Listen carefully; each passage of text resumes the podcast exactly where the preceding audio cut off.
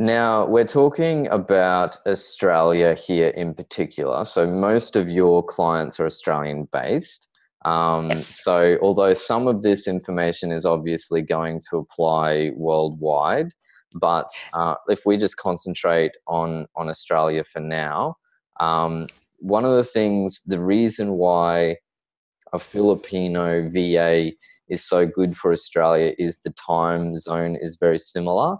Um, and yep. also, all of your VAs, as far as I understand, are doing university degrees in English. Is that correct?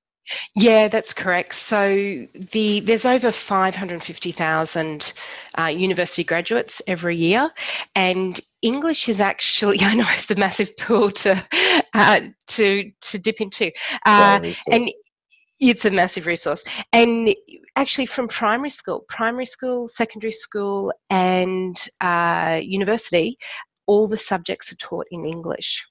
So the Philippines has 7,000 islands. Uh, different regions have different languages. So English was actually adopted by the government as the language to communicate and to educate uh, as well. So that's why for Australians, uh, the Philippines, and for the US and the UK as well, uh, why it's so attractive uh, because of their English language skills. So even though English would be, I guess, a second language for them in a way, it would actually end up being kind of a primary language. Yes, yeah, because they you know, from a small child, they're learning both English uh, and their local language at exactly the same time. Sweet. Which is unique. Which is unique to Asia. Okay.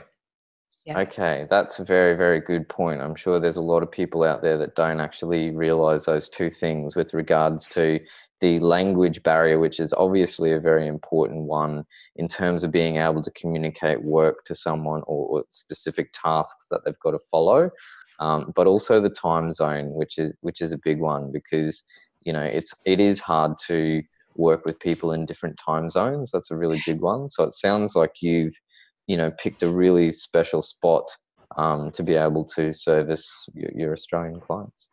Yes, yeah. And we also find, look, I've lived in the Philippines for nearly four years now. And I also find that, you know, culturally, there's a lot that we have uh, in common as well. And the Australians and Filipinos get along really well.